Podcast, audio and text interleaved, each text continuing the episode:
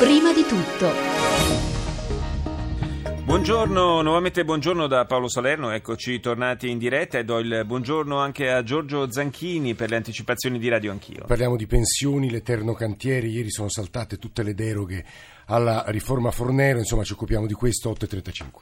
Grazie anche per la brevità Giorgio, visto che oggi siamo un po' con i tempi stretti e allora parliamo dell'ultimo tema di questa puntata di prima di tutto, ovvero eh, dell'ISIS, la forza islamista che ha proclamato un califfato tra Siria e Iraq e proprio in Iraq continua la propria avanzata, un'avanzata che al momento sembra praticamente inarrestabile. Do il buongiorno all'inviato della stampa, Domenico Quirico. Buongiorno. Quirico, il successo dell'ISIS fin qui è apparso fin troppo facile. Dipende dalla forza dei suoi miliziani o dalla debolezza di chi li dovrebbe contrastare?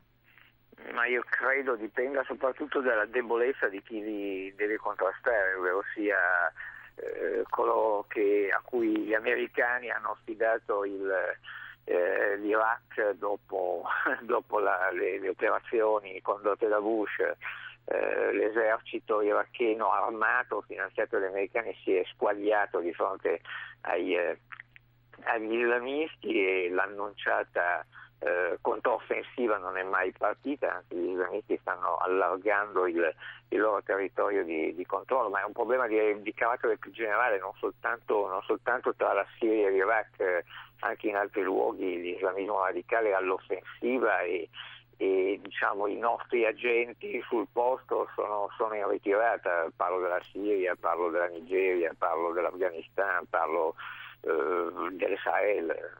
Sì, è una, è una, che ormai praticamente è arrivata sulle sponde del Mediterraneo e comincia a rappresentare una minaccia eh, anche consistente per l'Europa.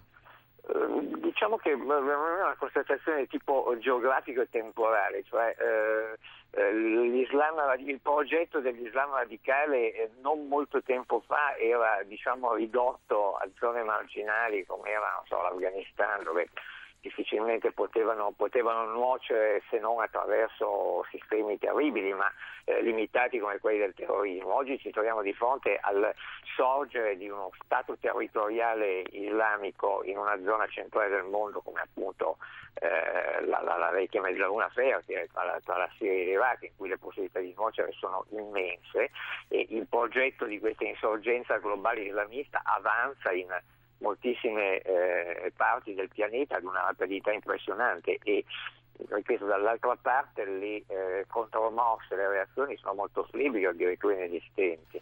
Oltre alla determinazione di, questi, di, queste milizie islamiste, ci deve essere anche una capacità militare, una disponibilità di mezzi. Chi sostiene finanziariamente e alimenta ad esempio l'ISIS? Sicuramente i fondi arrivano, arrivavano soprattutto da, dall'Arabia Saudita per un certo periodo di tempo anche, anche dal Qatar, ma eh, credo che a poco a poco questi, queste formazioni che, sono, che combattono guerre diverse ma unite da un unico progetto da un unico progetto generale eh, che, cui, eh, che, spesso sfugge agli stessi attori ma che poi in realtà qualcuno manovra nella, nel, suo disegno, nel, suo disegno, complessivo eh, a poco a poco si radicano e ottengono dei metodi di finanziamento, cioè una delle prime cose che fanno le formazioni islamiste quando occupano un certo territorio è quello per esempio della distribuzione del pane. Allora questo è, è fondamentale per popolazioni che sono state totalmente abbandonate da regimi eh, resgate, inexistente inesistenti, eccetera. Queste si radicano nella popolazione, sfruttano il, il, il, eh, la miseria per, per dimostrare la loro, la loro, necessità e poi c'è un elemento che forse a noi sfugge, cioè che al mondo ci sia qualcuno che è disposto a morire purtroppo, dico purtroppo per un suo Dio e non per il petrolio, per il coltano, per altre cose. Questo è l'elemento della forza tremenda di questa, di questa insorgenza islamista che sfugge completamente alla nostra capacità di comprensione. Per noi capiamo soltanto che si vuole fare una guerra per guadagnare qualche certo, cosa, per sì. difendere qualche cosa. C'è qualcuno che fa una guerra ed è disposto a morire per una eh, diciamo entità superiore. Sì, ci si muove... perché questo è, è, determina violenza, morte e sangue, ma è così. Ci si muove sì su un, su un, terreno e su un livello che è completamente diverso, appunto giustamente dicevi poco comprensibile per noi. Io ti ringrazio di essere stato con noi stamani, ti auguro naturalmente buon lavoro. Anche a voi. Buona, giornata. buona giornata a te, do il buongiorno al professor Renzo Guolo, esperto in geopolitica e docente di sociologia delle religioni all'Università di Padova. Buongiorno professore. Buongiorno a voi.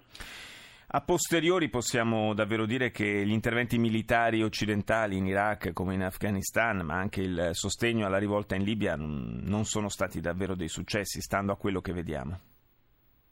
No, sicuramente hanno prodotto una serie di problemi eh, rilevantissimi, ma, ma, era evidente, soprattutto eh, l'intervento in Iraq è stato forse quello che ha creato più problemi perché ha destabilizzato l'intero Medio Oriente quando si sceglie una linea di intervento bisognerebbe sempre avere presente poi le conseguenze successive, insomma, anche perché è evidente che gli interventi sono avvenuti in situazioni in cui sono crollati poi regimi che in qualche modo, seppur in maniera autoritaria, tenevano in piedi la situazione.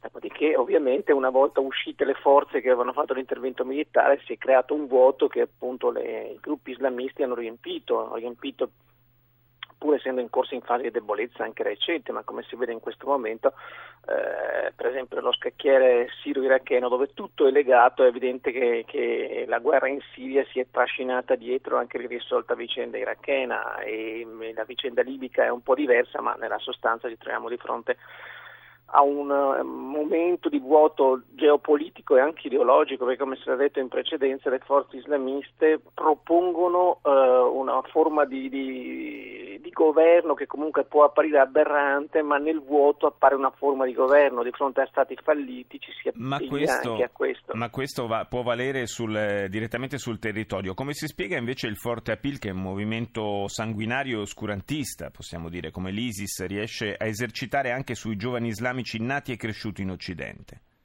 Anche questo ha una sua coerenza, una sua logica paradossale. Siamo nel tempo della crisi delle ideologie l'Islam radicale ovviamente offre invece soluzioni totalizzanti, eh, come dire, una chiara visione del mondo molto, molto, netta, ci sono delle cose che sono lecite altre no.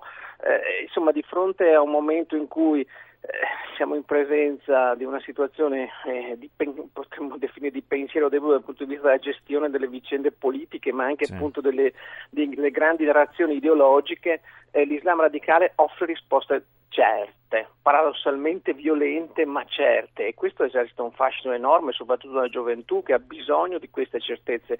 Un... e poi oltretutto eh, la situazione ehm, ha un, un duplice corno, il, spesso allora, eh, possiamo dire che eh, per esempio il progetto di Al-Qaeda è fallito, ma, non, ma, ma l'ideologia jihadista invece si è imposta, è diventata con, considerata una sorta di esperienza generazionale che a partire dalla fine degli anni Ottanta ciclicamente viene ripercorsa da molte migliaia di giovani, lo si è visto, insomma, nel caso dell'Iraq in questo caso è la terza grande esperienza internazionale islamista in cui i giovani appunto anche di matrice europea affluiscono, occidentali affluiscono a combattere sul terreno. Eh, quindi è evidente che c'è questo appeal, eh, c'è una, una, risposta sostanzialmente a una crisi sistemica anche dal punto di vista ideologico che viene sì, data. Quindi, quindi, un'incapacità di rispondere alle aspettative dei giovani che in generale si può ravvisare nella nostra società e che nei confronti dei giovani islamici poi ha delle conseguenze eh, che vediamo, che sono sotto gli occhi di tutti. Io volevo chiedere l'ultima cosa, professore.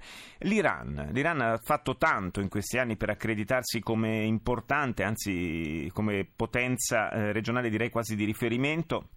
All'inizio dell'offensiva dell'ISIS sembrava intenzionato a fare qualcosa per contrastare il movimento, ma poi è rimasto a guardare.